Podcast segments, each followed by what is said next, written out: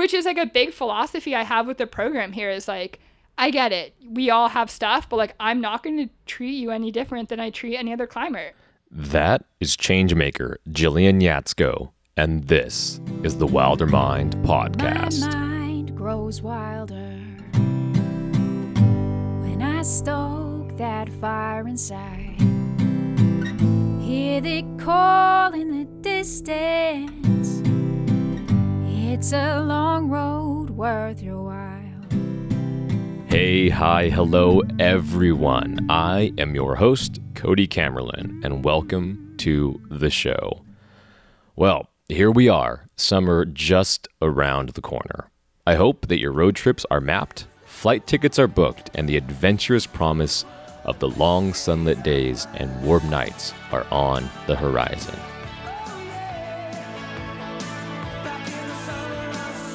Lucky for you, there will be a steady stream of new and exciting conversations coming your way from the pod to keep you, your friends, and family company along the way.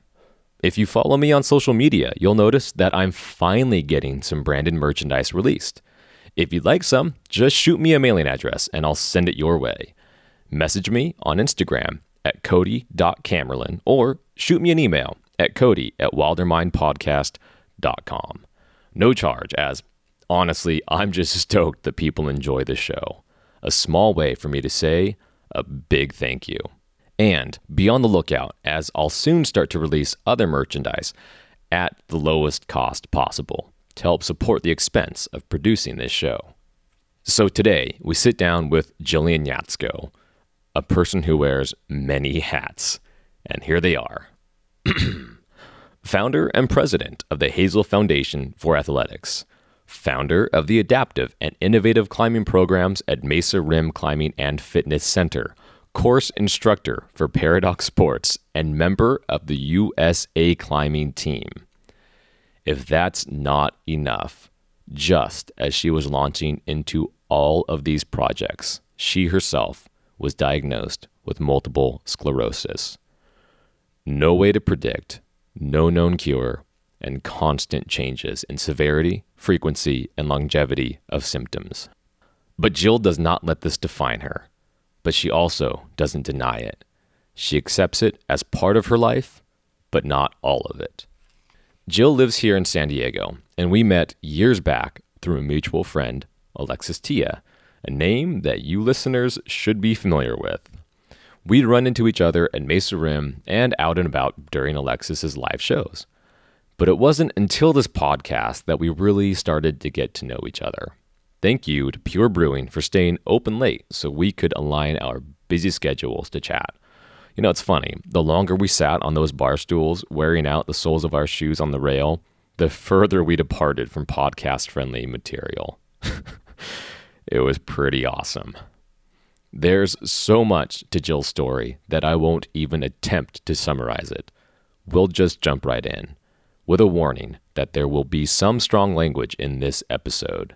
And thank you to Mesa Rim for letting us use the conference room at your Mission Valley location. You all are the best. Now, let's do the damn thing.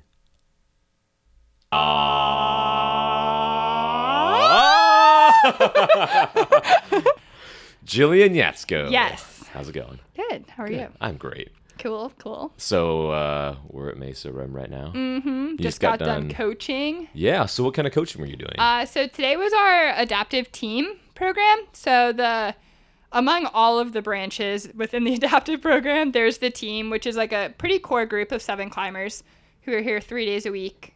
They're all like moderately adults, um, and all have some kind of physical disability. When you say moderately adult, do you mean in age or in maturity? Both. Definitely like more in age is what I originally meant, but after I said it, I was like, also maturity. no, it's cool. It's like uh, a lot of them have been here since day one, which has been six years. And oh, so today, uh, one of the girls on the team has been here since we started this program and I realized she's going to be a senior in high school next year. And I was like, I'm sorry. I met you when you were 11. Like, Good who Lord. allowed this to happen? like, you grew up? Pardon? I, and by that, you definitely mean who allowed them to work with you for six years, Yeah. right? Yeah. like, have I really known you that long? And has no one stepped in yet? I'm gonna need her parents' names to chat with them about this. That's incredible. yeah. Wow. I know. Six years. Six It's years. so long. And six years of a program that you started. yeah. Six years ago. Mm-hmm. I know it's crazy. I just wrote um, an article for Vuori Climb or Vuori Clothing because they're a partner with the Hazel Foundation now, and I like wrote a blog for them about how all of this came about, and I've never really like sat down and analyzed the steps that my life took to get where I am now, and I was like, holy shit, like.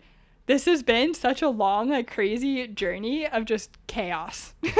yes. Let's hear the chaos. so it all started in um 2013 i had just turned 20 packed all my shit dropped out of college got on an airplane moved to san diego came to mesa rim begged them for a job. I was like hey. Um which also like six years ago mesa rim was a single gym location with like 15 staff and like 200 check-ins a day. Like it was small time. Wow. and so I like kind of just like crept my way in and was like, "Hey, I just moved here. Uh, I'm poor and I have nowhere to live and no job." And they were like, "You sound perfect. Like, yes, come on in." like us too. Welcome. Hell yeah.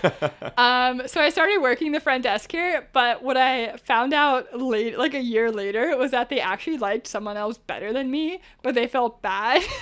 my God. so the guy who I got hired with was actually like their choice, whose name is Chris Regan. just to, just to call him out. He's my good friend now. Excellent. But um but they felt bad, so they like gave me a job, but then only gave me one shift a week. but it was the best like the best eight hours of my week, so it was okay. Um, but anyway, so I started working front desk, and then I was like, man, like I don't really have enough money to eat anything other than like pasta. So I gotta do something else here. And at the time, like the climbing industry was growing and things were in a different place than they are now. Like it definitely was in the Olympics and like all these like corporate sponsorships didn't really exist and it was just smaller. Um so there was a lot of room to have ideas, right? And it was like a super creative time. So there was one night I was laying in bed just like starfishing and thrashing. And I was like, damn, like I gotta do something. like, like, I'm bored. and so I had the idea to start an adaptive program and I had seen one from back home or like seen people check in for it at the gym I worked at back home. And um, that one was only for kids with physical disabilities, but they also only operated in this like tiny little section of the gym that was also closed off. So like I Oh. always saw all these kids coming in, like never got to see them climb. But I was like, oh, that's like cool. So one time at Mesa, like months before or weeks before this sleepless night, these two sisters had come in, and one of them was in a wheelchair, and the other one was checking in for like a youth program. And I was like, damn, that kind of sucks. Like this sister in this wheelchair, like is just sitting here watching, and like kids Yeah. want to do stuff with their siblings. Oh yeah. So when I was thrashing around that night, I was like, I should start something for kids like that, or like adults like that, or just anyone. So I emailed um, the owner of Mesa Rim, whose name was Ian McIntosh, or is Ian McIntosh. um, and I was like, hey, uh, I think we should start an adaptive program. Like, it sounds sick. Like, they used to do it back home, blah, blah, blah. It was like very brief because it was two in the morning. and that was the first night I realized that people who have vision and dreams like don't sleep because he emailed me back immediately and was like, yeah, Wow. sounds good. Like, let's talk tomorrow. And I was like, whoa. Oh, that's awesome. Okay. that's awesome. Crazy. Yeah. So then the next day we sat down and chatted about it, and he was like, "Yeah, like of course, let's do it. Like no big deal." I was like, "Cool." and I didn't know shit about disabilities. Like I studied photons and read science textbooks and like listened to podcasts about dirt bacteria. Like I was such a dweeb. and What? just like got stoned all the time. Like I didn't know anything about chronic medical conditions, much less like people missing limbs and I just had no background in it, so I really didn't know what I was getting into. but um, we set a date for later that fall, and we're like, cool, we'll have like a big community day where we'll invite everyone with a disability to come climb with us, and we'll just like figure it out. Hell yeah. Yeah. So so we had the date and it was like I think like 8 months away or something cuz I was just like I should really like talk to some people before this. So we like gave ourselves enough time to kind of figure it out. Nice. Um and then that summer I started getting really sick and I was climbing at a gym in North San Diego with my partner who I was with and I was like could not grab anything with my left hand. Like I was just blowing off every hold. And at the time, like back then when I had all this free time, I was like pretty strong. So I knew it was like rare. um, and I was like, damn, Taylor, like something is really wrong with my left hand. And he's like, oh, you're just climbing too much. Like maybe you, like messed it up or you're just overworked. Like rest a couple days, whatever. Um, but then the next couple of weeks, I was like sleeping 20 hours a day, like was just felt so like run down. But I don't know what from because I wasn't really working, doing anything. Um, and so we made the decision that I was going to fly back home to New Jersey because I still had health insurance under my mom, but it only worked there. So I flew back there, and she had run a radiology center her like my whole life growing up. So she was super into the medical community. So she got me straight into all these doctor appointments and scans and tests, and they diagnosed it as multiple sclerosis, which is uh, it's not an immune disorder, and it's basically like if you think of your nerves as wires, they have like this metal that runs through it, and it's coated in rubber. And with MS, your immune system starts to eat away at that rubber. So when it does, you can't get a signal through. So you start having like all these neurological problems. Um, it's just kind of a pain in the ass, which is like the best way to describe it, I think. Um, but anyway, so I was like, fuck, like, am I gonna die? Like, what is like life going forward after that, you know? Yeah. Um, and of course, WebMD is Oh my like the first thing I Oh, went to. So it was like, I like was like, oh, okay, like multiple sclerosis. Like, what is this? And WebMD is like, your face is gonna fall off and your legs Oh are gonna like turn into olives and like you're gonna die and like all you know, just like the most fatalist Totally. shit Yeah. yeah. which was a mistake. But um, so I came back to San Diego, and Ian had known why I was going home because I kind of just like packed up pretty suddenly and like took off. And so I opened the gym by myself one day, and he, I like saw him come in the side door. I was like, fuck, like he's gonna ask what happened. And he was actually the first person I told who like Oh, wow. wasn't family. Yeah, and I don't think he knows that to this day. Um, but he was the first person I like had to say those words to. And he came up to the front desk and was like, "Hey, how'd it go?" And I was like, "Well, I got diagnosed with MS, and like, life feels like pretty over right now." And I just, Ian is like the most sincere, like genuine human on earth. Like he just has the most kind expression and like aura about him. It just makes you want to be a better person. and I just remember him looking at me with like such sadness, where I was like, shit, like this isn't good. Like I told someone and they're sad for me. and then, you know, at the time, Mesa Rim was so small. So everyone like kind of started to find out. And everyone does that thing where they put their hand on your shoulder and they're like, I'm so sorry to hear about that. And you're like, what the fuck? Like, am I gonna die? Oh my God. like, you're people, like, people around me all seem like very concerned. you're not making it better. So like the whole next couple of weeks was like me trying to convince everyone else that it was gonna be okay, but meanwhile being like, "Is it? Like, am Is I a liar right oh now?" oh God. and it was crazy because I had like planned this day for people with disabilities, and then months later, like, gotten diagnosed with my own. And I don't necessarily believe in like fate or destiny or anything, but if I did, that would be like the yeah, time. totally. so yeah i don't know so it was just this like crazy i mean that year in my life was just so bizarre and so far from what i expected my life to be like i came from the northeast so i landed in san diego with like an attitude problem and i didn't drink kale yet and I certainly didn't participate in drum circles on the beach. Oh like I was just so confused about life here, you know. But then I started to enjoy it. I was like, "Oh, kale, like hell yeah!" Like, and then it got turned around again. So it was not what I expected. Yeah. And oh. so how does that as much as you're comfortable talking about Yeah. it, how does that manifest itself today? Oh, in a lot of different ways. So, and it's so interesting because, you know, a lot of people who I work with now have very like static conditions. So, you know, they're amputees, which although they come with like its own host of problems, for the most part, you kind of like know you're missing a leg, right? Yeah, And like yeah. tomorrow you'll wake up still not having a leg. Yeah. Um, but with these like autoimmune disorders, it's so just day by day. Um, so I did a clinical study where I was actually on chemotherapy for a year trying to get a bone marrow transplant. And that just felt like I was dying. Like you every day you're just like like what is this? Like you're like, I- "Oh my god." Um but I haven't really been sick, like knock on wood, since that kind of wrapped up. But in the process, I lost a pretty like good chunk of vision in my left eye, Uh, because you get I got a condition called optic neuritis, which is when your immune system is attacking your optic nerve.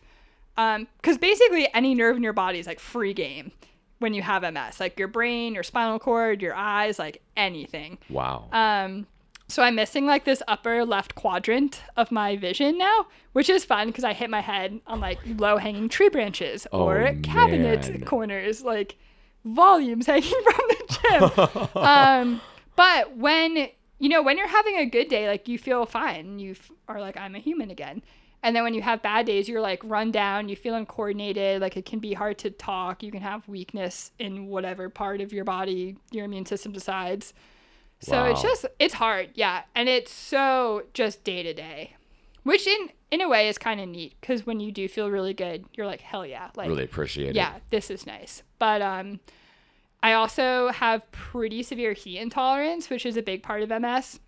So living in Southern California during the summer is like, oh god. You're just like you. I've always like tried to put words to how that feels, and it just feels like you're a bowl of soup. Like your Oh. body's just like kind of melting.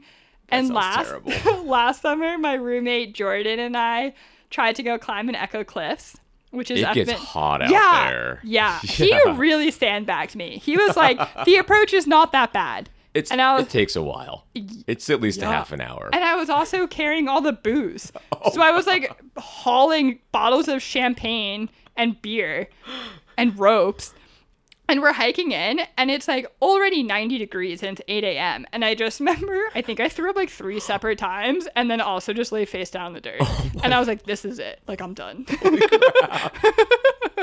but it's so, it's cool because I feel like I have friends who are there for me if I need them, but also don't treat me like I'm sick. Like That's I was awesome. suffering and Jordan just like took off. He was like, "Cool, like you can catch up when you're ready." I was like, "Okay, like I'll just like dry heave right here and I'll see you in a bit."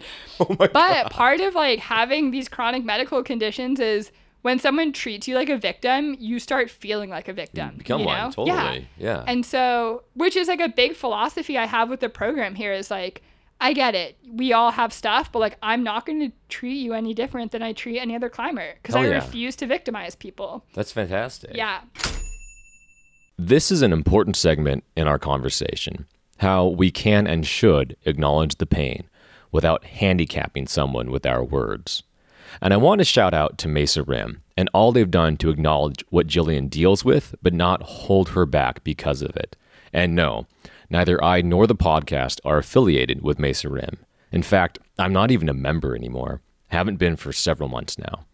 It's just important to recognize companies that have such a supportive outlook on employee health, both mental and physical. I'm reminded of an interview with Sheryl Sandberg of Facebook and Adam Grant after the 2015 loss of her husband, Dave Goldberg. The interview transcript titled, Above All, Acknowledge the Pain, has always stuck with me. I hope you'll have a chance to read it later on. In part, Sheryl speaks to the virtues of companies that step up during an employee's time of crisis, the companies that provide time to heal, and if they can, some level of financial support during crisis shows that their company is a human place, a place people feel a sense of belonging and will want to stay and contribute. You'll hear more about just how much this resonates in Jill's story through the emotional support and understanding she's received at Mesa Rim. Now, here's Jill to tell us more. And so, friends that will do that for you, I think, are a huge part in like getting over like the shock of that, you know? Oh, I have to believe so. Yeah. Because my family, even to this day, God, God bless all their souls, but they're like, you should take it easy. Like maybe, maybe you shouldn't stay up for four days straight and like do all these things, you know? And it's like, I get they're like, they care and they just want you to take care of yourself, but like nothing makes you feel more sick than like that gentle arm touch where someone's like, you should take care of yourself. Yeah, because like you need it. You're special. you Yeah, have needs. yeah, oh. No, screw that. I have things I want to do and I'm going to do them. So Yeah. get away from me. Yeah. Which like my two best friends, Sean and Jordan, just like I don't even think they they don't do it intentionally, but they just don't care. They're like, it's just Jill. Like, whatever. If you need to throw up, like, go for it. If you can't see out of your left eye, like, I'm not going to protect you from those tree branches. and you're like, hell yeah. Those are the best kinds of friends. When I mean, because you're you're, so you have this, and I mean, all the times that I've crossed paths in the gym or Mm-hmm. leading up to this, we went and hung out and and drank many beers together. there was never a point where where it just seemed like you know you were battling anything. Yeah. and it's something so serious and you have the adaptive program. You're on the usa climbing team. Mm-hmm. you have the hazel foundation. You did the kuwait trip. So many things we're going to chat about and yet you're also dealing with this this personal thing Yeah. that you seem to be like nope. I think the so that being said, like life isn't all roses, you know, and there are certainly so many days where I'm just like so pissed that this happened, you know, because it does sink in and you do realize like, man, I'm like running for it right now, but this is not how life my life will always be. Yeah, You know? And like yeah. the days you do have bad days, you're like, fuck, like why did this happen to me? You know? yeah And those days are there for sure, but they're not the focus of my life and they're not what I choose to share with people. And like, I mean, I have, but I do much less of it now because I'm just not gonna like focus on it, you know? do you think that you are doing more for distraction or is this just what you would do no matter what all these Um, things I mean, I have always been like an extremely hyperactive person. remember talking about that at uh, yeah. the oh brewery man. Yeah. So I actually just got into a conversation with my mom and some people who know me who were like interrogating my mom. And she's like, "Oh my god, like this kid when she was younger, like, oh, I could not, because I was just nuts. Like, I was just an out of control, energetic little ball of psychoness. So part of me thinks that I would always be doing this many things at a time, but I think like the things that I'm actually choosing to do are very much because of like this group that I've fallen into, you know? But also, back in 2013, if Ian McIntosh was like, actually, we're not into that, like, doesn't sound like something we want to do, like, I don't know what I would be doing.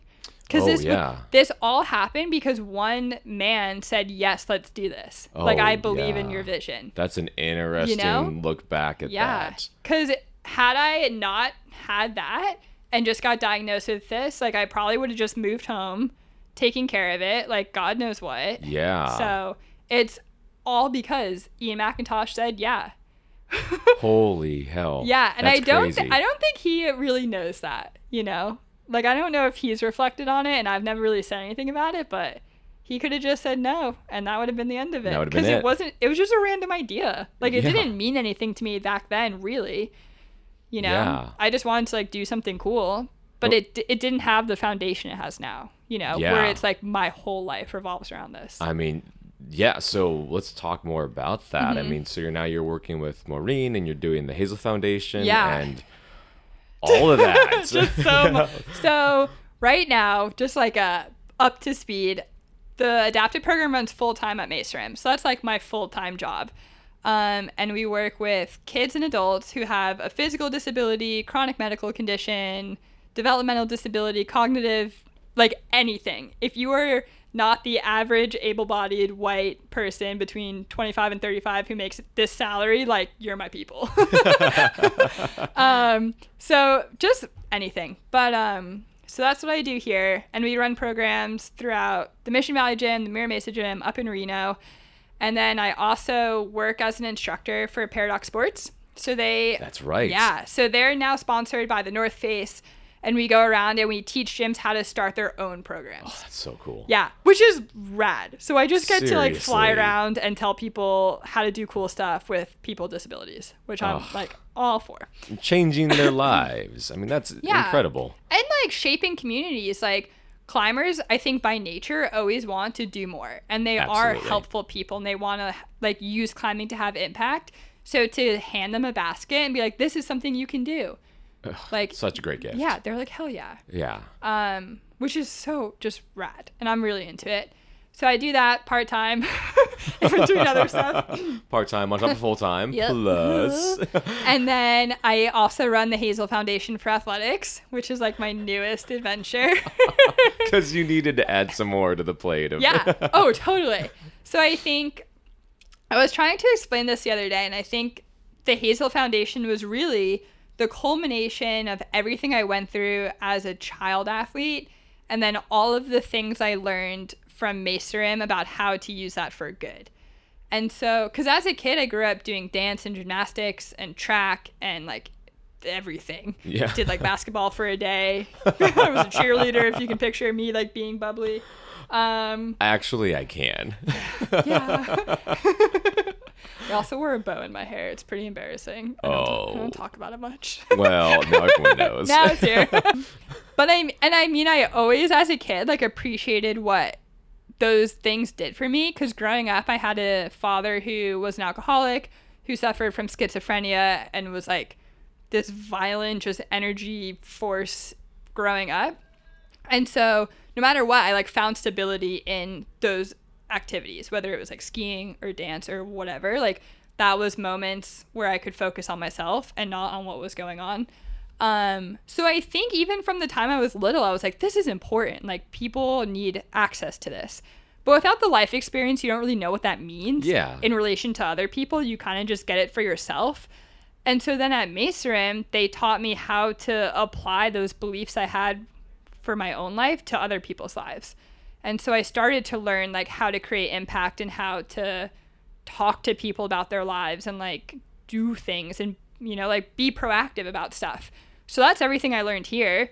And then once all that came together, it became the Hazel Foundation, which is we're basically just working to make sure anyone who wants access to sport and recreation like an opportunity. So whether you're women in the Middle East or girls in Mexico or people with disabilities or at-risk youth or people who live below the poverty line, like anyone, you know? Um, and so our first big project was Kuwait. Yes. Oh, I'm excited to hear about this. Yeah. I've been waiting. oh man. Well, it was also at the tail end of a month long trip through um, Istanbul and Nepal. So it was like kind of already on the back end of some chaos. But last year I was in Austria for the World Championships, and my friend Nick, who used to be on the adaptive team, he's an amputee, but then he moved to Kuwait to work over there, was like, hey, you should come visit me, blah, blah, blah. And I was like, hell yeah. Like, I've never been to the Middle East. Sounds weird. I'm about it. Sounds like you. Yeah. so when I was in Austria, I booked a ticket to Kuwait in March. And then I'm a big proponent of like learning about where you're going before you go there. And I've always been so interested in the Middle East because I grew up in the post 9 11 era. You Yeah. know, like I remember watching the Twin Towers fall in my third grade math class, like live on TV. Yeah. And then everything after that was like the war in Iraq and Afghanistan. And I remember, you know, like the images of it in the news and like all of this, I don't know, like propaganda to an extent of what it's Oh, like over there. yeah. So I had always like, it was this mysterious place to me. Um, so I read a ton of books about like Kuwait and just that whole region. And then kind of started to learn more about like present day Kuwait and what it's like. And for people who don't know, um, it is the richest country on the Arabian Gulf, but it's also like the size of a quarter. like it's a tiny little country just nestled on the Arabian Gulf. Um, and their huge industry is oil. So they're like a super hyper wealthy Middle Eastern country. Um, but they also still have very like traditionally conservative gender roles where women are stay-at-home moms, which is fine. Um, but it's not necessarily a choice like we have in America. Like I think stay-at-home moms are rad, but I also think it should be your choice if you want to do that. Yes. Um, so it's very male dominated. Um, it's super super racist, which I didn't know until I got there. Oh, I had no idea. Yeah. So the thing with Kuwait is that their citizens, like their natural born citizens, get an oil stipend every month, like Alaskan citizens. No But like thousands of dollars. yeah. What? So a lot of the Kuwaiti citizens are naturally wealthy just for being born there, so they don't work like medial jobs, you know? Okay. Um, so a lot of the population there is immigrants who are there on work visas. Because how are you going to get someone who already makes a living just being a citizen to like work in a grocery Yeah, store totally. or like run Domino's? so all of these people are from other countries. So when you have like all of these different countries with their own tumultuous background in a country with its like it's just bizarre. Um and so women are super oppressed or not necessarily oppressed, but they fall into gender roles. It's just kind of funky. Um, but one of the big things I learned was that they don't have any female sport program, like at all. Like they don't even have a field to play on. And so the whole like class system is kind of like Kuwaiti citizens are the top, right? Like if you were to get into a car accident with a Kuwaiti citizen, no matter what happened, it's the non-citizen's fault. Like Wow. doesn't matter. Doesn't matter what happened. Um, and then below that are actually Americans because we're a massive buyer of oil. We were on their side with Russia and I don't whatever. Um, so that's next. And then it goes like Pakistanis and Sri Lankans and like all these other countries. Um, but they stick like really highly to those like tier systems. So what I was expecting was to be like harassed or like yelled at or just well I stood out quite a lot, but actually like I was felt super safe the whole time and was actually treated like very nicely by every single human I talked to. no kidding. It was such a delightful place. Oh my God. I was so shocked. Like we so we showed up at the airport and it had been like a fucking terrible night. Like we had a 17 hour layover in Dubai where we couldn't even leave the airport because a visa into Dubai was like a hundred dollars. I was like, no way. Oh man. Um, and so we finally get there and we're in this line to get our visas. And there's just like a shit ton of people. People are yelling at us in Arabic. Like, I didn't understand anything. And I started crying to Jordan. Oh, no. and I was like, I'm just so tired. And people are yelling at me. And like, just like, got like, you know, just my way. Um, and then I was like trying to get all my documents out. And I pulled out my passport and I was just holding it in my hand. And one of the security people walked by and noticed I was holding a US passport and like pulled me and Jordan out of line. And I was like, oh, fuck, like we're getting in trouble. um, but then like pulled us to the front of the line and it was so nice. And he's like, let me, like, I'll make you a copy of this. Like, here's this. Like, wow. and I was like, whoa, cool. Um, and then like we were on our way. But sorry, I just really diverted from the point. no, no, not at all. Part of the whole the story. The whole reason that well like after i had done research i was like this would be cool to like do a project here you know? Um and i was like i want i had reached out to a girls school there which was a western school um and they're staffed by american and canadian teachers so they very much teach like a full curriculum of science and technology and like the whole stem stuff. Um and it's also like just as expensive as harvard Oh, but these girls are in like fourth grade. Oh yeah. wow. Yeah, education is like really intense there because a lot of it is private schools and they're like preparatory schools. Like you're, if you're not going to be a stay-at-home mom, like you're going to become a doctor or a lawyer or like a petroleum engineer, Wow. and it's like intense. Yeah, like, bleh. but also like the dollar conversion is not in our favor. So like, what is expensive to, to me to imagine going to fifth grade is like not to them. Um, but I had reached out to them and I was like, hey, I'm coming to Kuwait in March. Like, I would love to talk to these girls about like my experience with sports and all this stuff and just like share. And they were like, cool, of course, like whatever, come swing by. Um, I was like, rad. But then I kind of was like, well, why the fuck would I talk to them about sports? They can't even go Yeah. anywhere. Like, they're not going to relate to it at all because there's not a single field you can go play on. And so then that was really like the catalyst for starting this foundation because I wanted to build a soccer field. and I had always had the idea for a nonprofit, but never really had like a deadline to do it. So I just was like, oh, I'll do it someday. But I was like, March. March is my deadline. Like I have to like be able to get this going so that we can like get things donated and like do it as an official thing. Right? Because you're like, hey, can you give me a soccer field? And people are like, no like, what? What? and, but you're like, hey, I'm from this like organization, like we're doing this project. Can you donate a soccer field and write it off on your taxes? And Uh-huh. people are like, yeah. Yes, I can. yes, I can. um, and so I like just hustled a bunch of people together and I was like, we're on a deadline, people. Like, we gotta do this now. like, everyone get your books and we're doing it. Um, and so we started it in time. So Amazing. Yeah. So we like incorporated ourselves and became a 501c3 and I got turf donated and balls donated and shoes and like all this stuff. Um, and we I went over there and we cut the ribbon on the field. So they were building it while I was still here. Um, because Oh, like no kidding. Yeah, I mean they had to like clear and level land and Oh, yeah, put in like you know stuff. and, Yeah. like irrigation systems and I don't know. Um, and then they laid turf and we cut the ribbon when I got there and I talked to the girls and parents were there and I shared my story and I shared uh, like stories of people who I've worked with and no one like really cared. Um, which was like kind of a bummer. Oh, oh, yeah, no. it kind of took like a dark, like not a dark turn, but it went how I expected, but not how I like blindly optimistically hoped. Like when I pictured it, I was like, you know, this like white knight from America, like coming to give you soccer, and which is like what I wanted it to be, which is just fucking not realistic. But I think everyone kind of had a hard time realizing like what it means to be in a sport, you know? Because Yeah, it's such a new never done it, idea. or- yeah. yeah.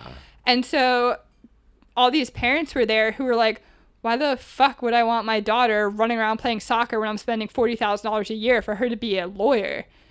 And I was like, well, it'll make her happy and like a good person. And these dads were just like, like gave me like the like most skeptical look. Um, Oh. so that like sucked. Uh, but I'm going back, and I think it's really made me kind of look at, you know, what are the benefits of movement beyond just like making you feel good. yeah. And so now I'm in this like next research loop in my life where, you know, you look at like graduation rates and acceptance the acceptance to college rates for kids who are involved in sports versus not involved in sports and it has academic benefits. Kids are more likely to get better grades when they're in college. They're more likely to pursue a graduate degree after if they play a sport in school. Um, and all this other stuff. So it's kind of taken me away from all this anecdotal feel good about sports and more into this like research based statistics about why movement is good for kids. So it's been cool. Um, and I'm going back in November to continue working on this initiative. And I think what I realize is, you know, just like the adaptive prom- program took me six years to get here, like this project is also going to take a long time, you know, and it's not just a one and done kind of thing. Yeah. So, Yeah, and I think that's the difference, right? If you do that in like let's say um, you know, inner city Detroit, it- these kids understand sports and, Mm-hmm. Yeah. and they get the value, so you go there and you have to show them and then in the workplace, you know, when Mm-hmm. they move on, they're adults and they've grown up as an athlete, they understand teamwork and kind of hierarchy and instruction better and all these kind of these these things that I, I think would really speak well to you know to them over there because it sounds like that's their whole focus yeah. like how do they excel in life and you Yeah. can show them this will make them happy but it will also make them better citizens and, Yeah. and employers and employees Totally. and things like that Yeah, and it's interesting because so a while ago I watched this Snoop Dogg documentary and what I so Snoop Dogg like built a football program in LA for at-risk boys. Yeah. What? Yeah, it's such a it's such a good documentary too. It's like a series. But he took like a couple million dollars and built this like incredibly successful football program for at-risk boys who grow up in like the ghettos in LA and he coaches he he himself coaches them like 5 days a week. What? He teaches them about like self-respect and respect for others and like work ethic and like all this stuff through football, right? So he's teaching all these other life skills. And he flies them to all these games like all over the country and teaches them just like how to invest in themselves, you know, and they have to get good grades. They have to show up, they have to try hard, like all these things. And so after Kuwait, I was thinking back to that and I was like, damn, it's not about just being happy and enjoying movement. It's about a vehicle to teach skills within, you know? Absolutely. Which is also what I learned from dance. Like, I showed up every day on time, worked super hard, worked hard when I got home still. Like, so there's there's hard skills to learn and there's soft skills to learn. And I think in other cultures, those hard skills are what matters, you know? absolutely. But right. through my work, I've gotten like really caught up in all the soft feel goods. well, in Southern California. I, God, I know I've gone soft. I, I mean, I transplanted here from small town Oregon, and it was it was even a shock staying on the West Coast. Yeah. Coming down to the Southwest Coast, it's Oof. it's very soft. Yeah. And I grew up with like ballet teachers who would hit you in the ankles with a bamboo stick if you were off, you know? and now I'm here like telling people you can do it. I'm like, I'm so proud of you. like I've gotten soft. Same. it, it, it was a big shift. To like, so it's like while they're trying, like, oh, I'm proud of you. Like, I'm, no, you're Yeah. not there yet, though. I'm, I'm not proud of you yet. but it's good to like be well rounded. Like just earlier today, like 10 minutes before you got here, I was screaming at people with disabilities to, like try harder because we were doing a core workout. And I was like, you only have 10 seconds left. so I think I'm just like well rounded now. You That's know, good. not fully soft, not fully hardened anymore, just somewhere in between. But I love you can bring both of those backgrounds because, as you said earlier, you know, when we have a disability, we don't need to be reminded of it. Yeah. We don't need someone to tell us, like, oh, you know, you can not do this exercise if you want to sit this one out. It's like, no, I'm going to do it. I just might have to Yeah. change my body position or something, but you can do it still. Totally. And I think that was one of the things that I learned through this program. Like, I always tell the story of when I met Trent Smith, who was the first person to ever even sign up for that community day in 2013. Um, and he is a below the knee amputee who was in a car accident in high school. um, and like, besides myself, who was newly diagnosed with MS, like, I had never met anyone with a disability in my life, which is crazy because I went 20 years without it. But whatever, never did. And so he was the first one to show up that day, and he has a prosthetic leg, and I handed him a shoe for his regular leg, and then I was like, "Do you want a shoe for uh for that?" Uh, I was like, Oh, "Fuck, I don't even know like how to refer to his prosthetic foot," no. and I was like so uncomfortable. And then, you know, Trent and I climbed together for years after that as good friends and as climbing partners, and I started to develop my coaching philosophy more and more of like how I talk about coaching and climbing movement and how I treat athletes and all this stuff and like refined my beliefs on it. And Trent was like, God, you were so annoying when I first met you because all you did was say like "good job" and blah blah blah, and you were so overly nice. And now, now all you do is make me do like one arm pull ups and call me a bitch. I was like, yeah, like it's and it was so interesting to hear someone say like you were so nice that you made me feel bad about myself. Like you made me feel like you didn't even think I was capable of anything, and that if I just stepped in the door, it was like an accomplishment. Absolutely. And I was like, damn, like you're super right. yeah. but if you're not accustomed to people who are different than you, it's hard to treat them equally. That is so true. Yeah. It's so true because you don't. It sounds bad, but you don't see them as an equal because Yeah. you just aren't used to, and you want to. I think human nature, we're you know all good and kind, and you Mm-hmm. want to offer them some level of like, you know, here's a here's an olive branch, or here's like a handicap to give Yeah. Mm-hmm. you like, you know, you don't have to try as hard because of this or things like that. And that's, Totally. I think we we do it with altruistic intent, but it's damaging. Yeah, for sure. And it's just like it only makes you feel better. You know, it doesn't Yeah, make them feel that's so better. it just makes you feel more comfortable. Yeah, and you've like, done a nice thing. yeah, like what a selfish thing to do. Yeah, right?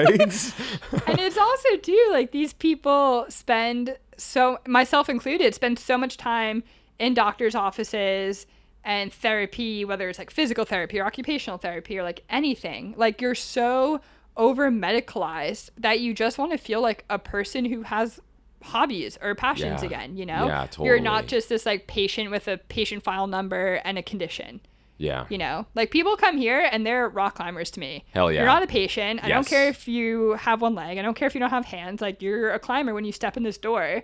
And to give them that kind of identity, I think is rad. Shit, yeah. Oh, it's amazing. Yeah. Like all of the ways that I identify myself, like an MS victim is so low on the list.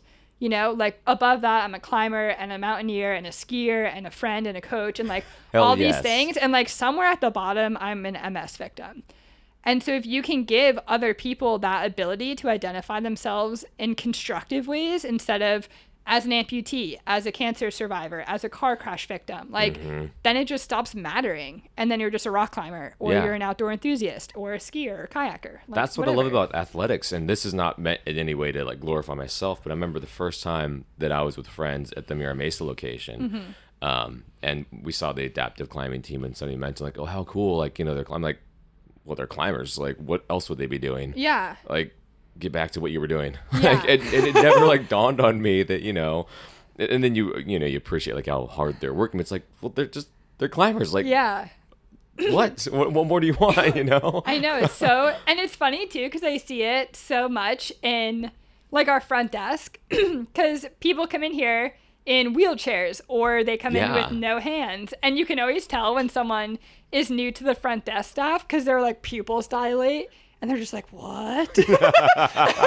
and then you see like a veteran staff member like throw a harness at them and say like, hey, what's up? Yeah, and it's like no big deal. It's like this is where you come to be yeah. a Like, tough, badass climber. yeah. And like, you belong here, you know? one hundred percent. Like, if- if I were to walk in to a climbing gym and someone looked shocked that I was there, like I wouldn't feel welcome there. God, no, I'd be like, what? Do I not belong here? I like, what? you can like see that I don't belong here the second I walk in. yeah, yeah, it'd be like I walk into a KKK meeting. Like, yeah, I expect that they're going to be a little shocked. Yeah, but it's just like I love the fact that our front desk doesn't notice them anymore. That's so great. Yeah, like we just had an event with the VA where we had like 10 people in wheelchairs come in. And generally, you don't think of someone in a wheelchair in a climbing gym, but they all started coming in. I remember Mateo from the front desk just like flipped the floor up so they could use the ramp and I was like, hey, she you fill out a waiver? And I was like, yes! like, this is what I want. Hell yes, and this is what you've created here. yeah, which is so cool. Yeah, at twenty. I'm 26 now. So crazy. No, I'm getting old. okay. Okay. just kidding. I just feel old because I don't sleep anymore. I'll give you that. yeah. But I mean, yeah, it's amazing. And, you know, Mesa Rim, I, in this article I wrote, like, I just, for the first time, like, really talked about the fact that I grew up here. And I just Yeah, had a it's wild. conversation with someone the other day, like, man, what if I had moved here and gotten a job, like, in a bank? Seriously. Or, like, just doing, Just like, like office. a nine to five something. Yeah, but like they shaped me through everything that I went through. Like through my diagnosis, I got married and divorced while working here. Like my dad passed away. I lost friends. Like all this crazy stuff and you know those times in your lives and those kind of events can change you so drastically based on you know your situation at the time. Absolutely. So when like for example, like when my dad passed away, um I took a couple days off work, but there were 20 people a day who were like, "Hey, are you okay?" Just checking in, just saying hi. You know, and that makes you feel like the world's not over.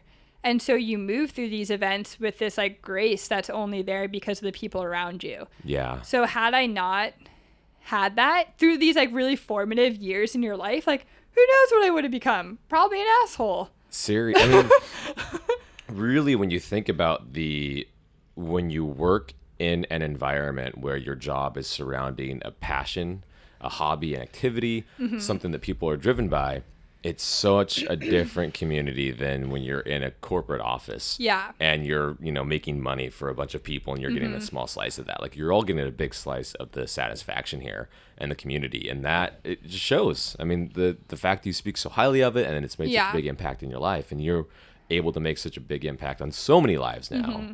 yeah, it's just it's like just such a special place to me. And I feel like like growing up I had all kinds of like shit going on between like my dad and I like abused drugs in high school and like to think of where I could have landed for my 20s, like I can't think of a better place. Yeah. you know? That's like awesome. God, it's yeah, it's just crazy, you know, and those years are just so important because it shapes your personality and like your morals and your beliefs and how you view things.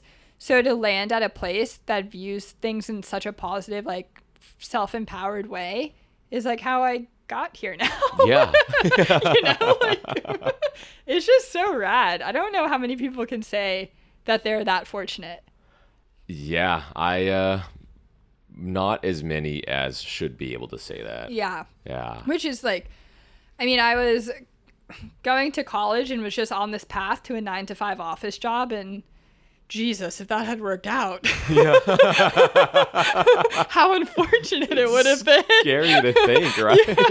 like i sit down for like two hours a day to do emails before i coach and by the end of the two hours i'm like oh i've been still for so long like if that was eight hours a day for my life i would explode like i would die it can be tough. yeah. So I think I just found something that like suits me. Yeah. Remain independent of any source of income that will deprive you of your personal liberties. This is a quote out of a book titled Don't Squat with Your Spurs On by Texas Bix Bender. Yes, both of those things are real. One of my earliest childhood friends gave me that book in grade school after he'd taken a trip to the John Day fossil beds in Oregon. He also had the senior quote that I want to mention. It doesn't really apply, but it's just super great. There are no great leaders, so I follow myself. Anyways, I'm not going to jaw on about this because really, that's the heart of this entire podcast to share stories to inspire your wide eyed and wild minded disruption of the status quo. Remember, to the people and mechanisms meant to hold you under their thumb, be absolutely intractable, just like Jill. And that's what I continue to find so fascinating about her. She never lies down and says, Okay, enough is enough. I give in. She keeps fighting, keeps creating, and aligning her personal liberties to her career. She continues to show up.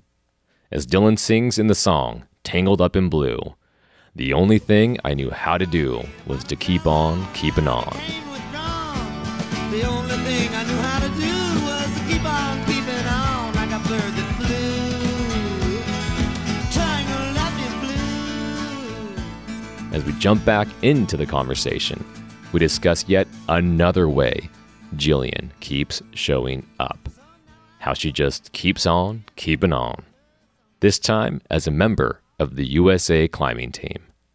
So the year after um, my adapted program here started, they kind of started like popping up everywhere a little bit, and climbers like started to get going, and more people were getting into it.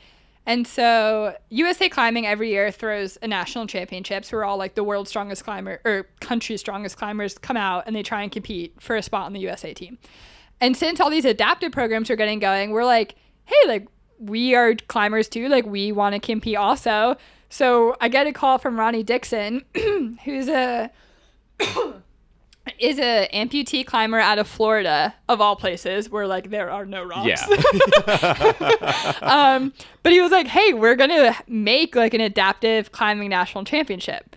Like, do you guys want to come?" And I was like, "Hell yeah!" Because I am a hyper competitive person, like in anything. Like I used to like race my brother to brush our teeth at night, like savage competitive trait.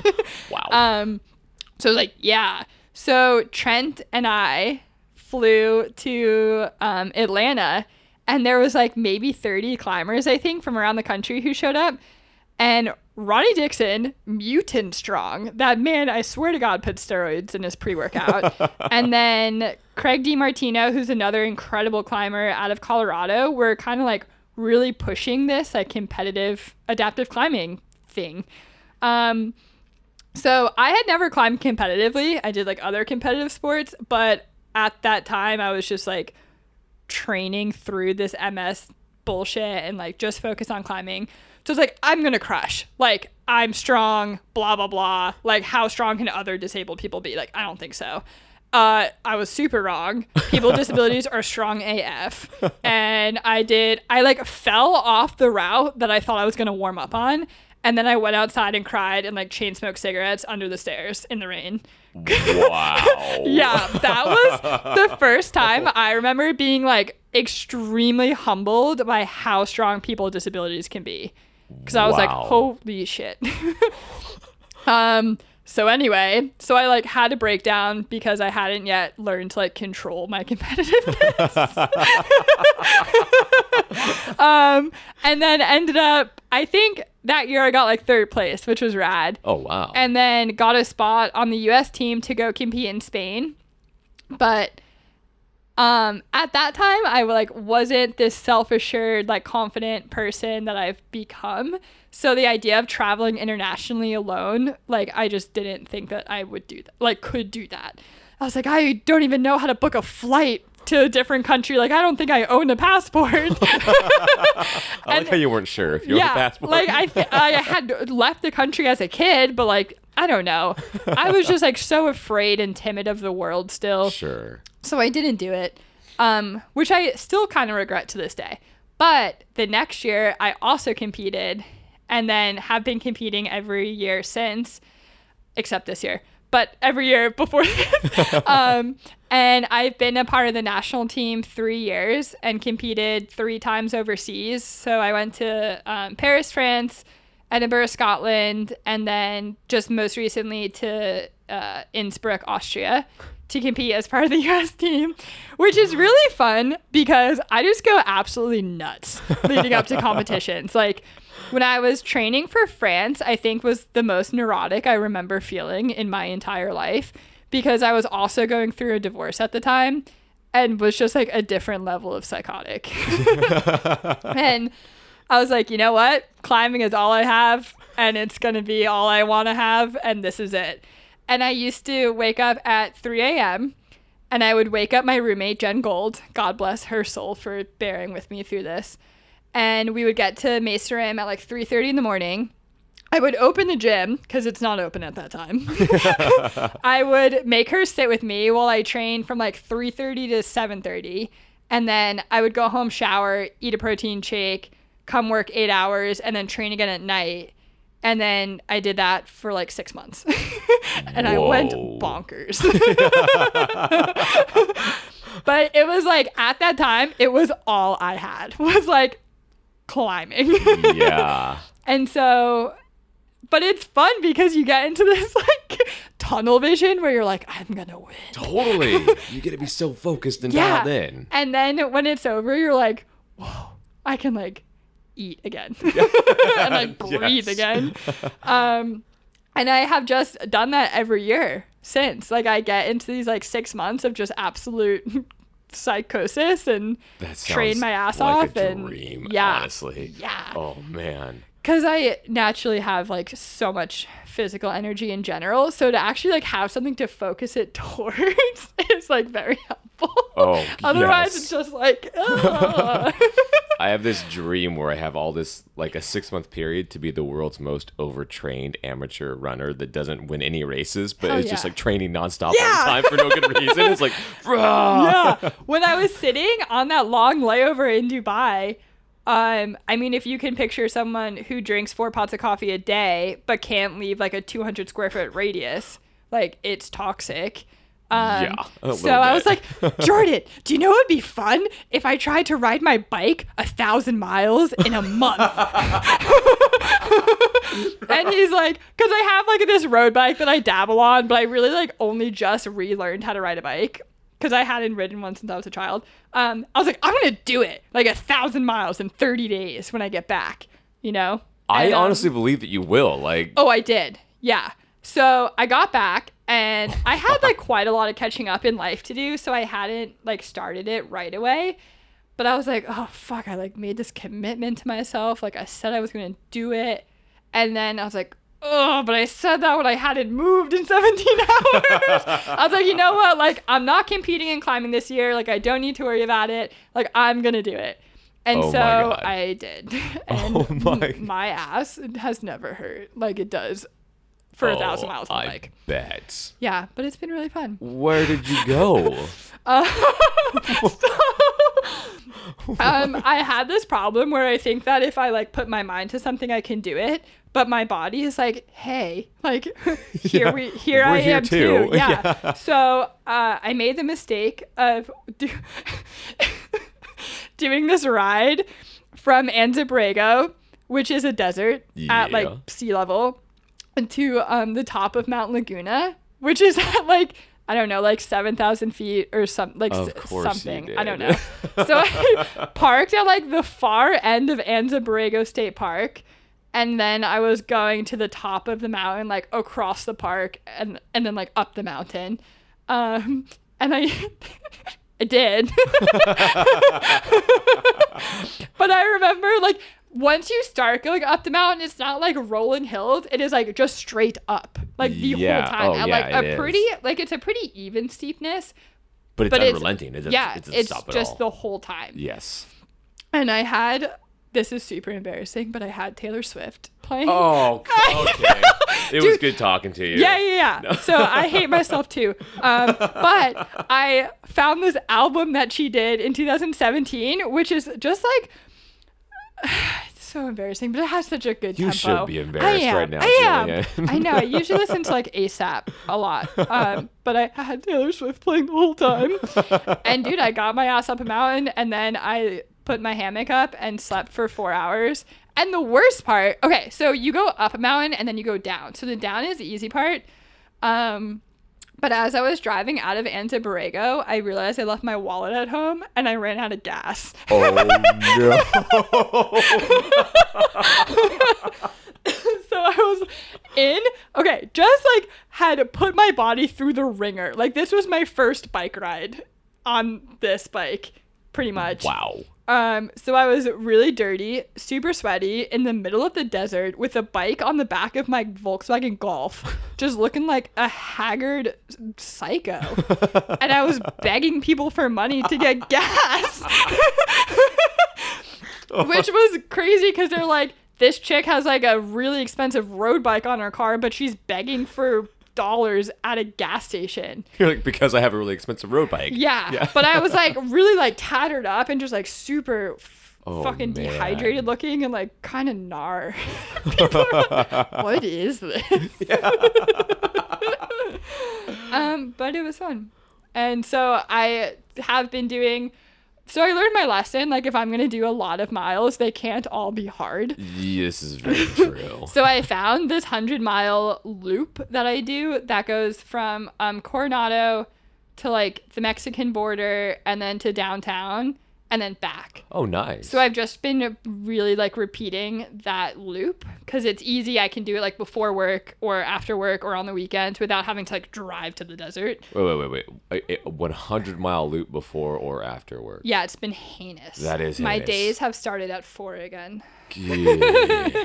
But that's what I need. I like need something to focus all this intensity on. And so these like stupid self-imposed challenges, which I immediately regret once I start, are super good. They're the best. And I truly have listened to Taylor Swift on every ride, and I Oh, don't feel man. bad. I don't feel bad no, anymore. no, be, be, be, be proud of who you are. I'm not proud, I would say, but I, I'm not as mad at myself as I was the first time.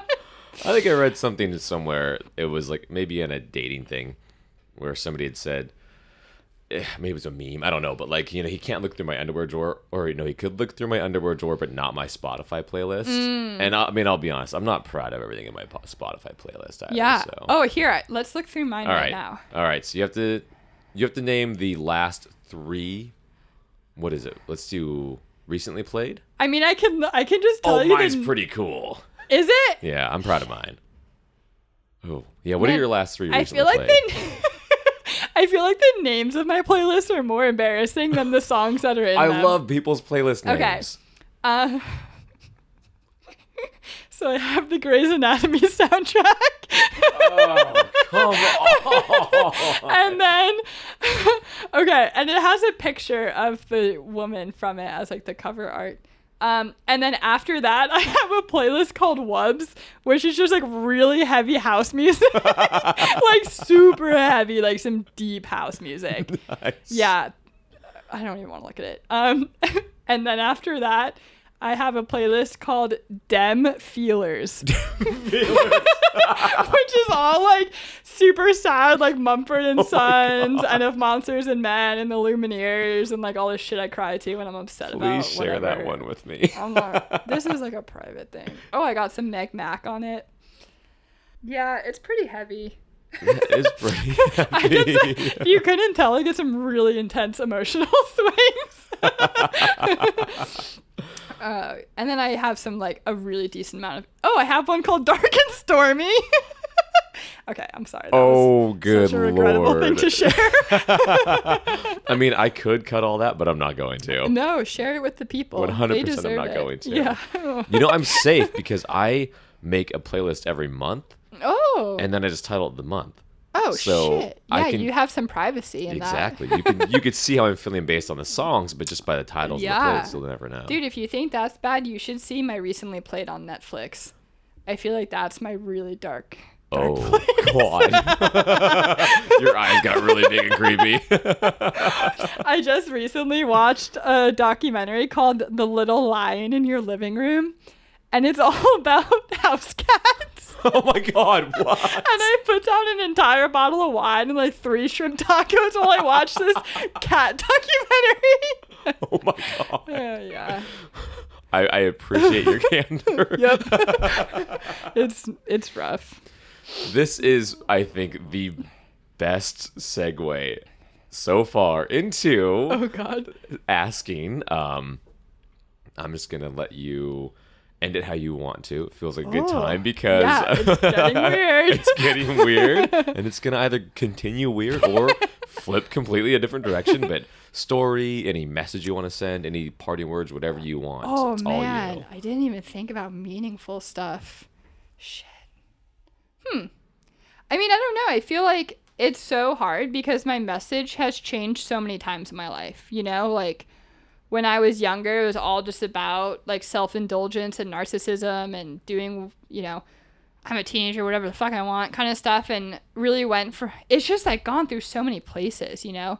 Um, and I try so so I have a life coach also who I work with and I have tried for so long to like brand my own identity and like what my message is to people, but I don't think I have one.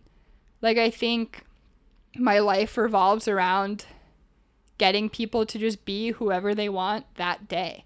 And like my ability to do whatever I want each day. You know, like one day I woke up as a road cyclist and maybe next week I'll wake up as a backcountry skier and like I've never wanted to box myself in. And so I don't know if I have a message. I think that's a, I think that's a great message. yeah, like I th- you know, we talk about all these identifiers we have. I never want to cross any off my list. I just want to keep them all on there. I I mean, I think that's a great message, and you're you're living that. Yeah. You're doing the hell out of that. Yeah. Just don't suck. Don't be a bad person. it's like really all I believe in. you know. It's beautiful thing to Anything else in. is just rad. Hell yes. yeah. Chill. this is awesome. I feel like this is such a different podcast and like Jordan Cannon, who's like flying up El Cap and all these like really like cool climbers, and I'm just fucking about. But Oh yeah, okay. So you started the adaptive climbing program. You compete on the USA team. You have the Hazel Foundation. You coach for Paradox. Yeah, you're just fucking about, Jilly. sometimes it feels like it. and I think that's the best because you know you love what you're doing. yeah, every day is just such a gift. And I think, you know, from where I was in high school, which was such a dark place, and since then I've had a lot of. So in high school, I got kind of into like the drug scene and this and that because I just didn't know how to process life. Um, and since then, I've had a lot of friends who have passed away from overdoses that I used to use drugs with. And I just think that every day is like such a gift. And I just have this life now that I'm so happy with and just surrounded by like the world's greatest humans. And it's just such an amazing place to be. What a wonderful world. Well, I see skies of blue and I see clouds of white. And And that's the show for today. Thank you so much for tuning in. If you are so compelled, please subscribe and rate wherever you listen to podcasts. Both of these things help push the conversations into new listeners' feeds. And hey, Denver, I'll be seeing you next week at Outdoor Retailer. If you'll be there too, tap me on the shoulder and say hi. Mountains of thanks to Jillian for being Jillian. You're incredible, and I am so honored to share your words. And thank you, thank you, thank you all so much for continuing to share the stoke of the pod. I'll never stop saying it because it's always true. It means the world to me. Wherever you are, whatever you're doing, and whoever you're there with, to your wildest self, be true.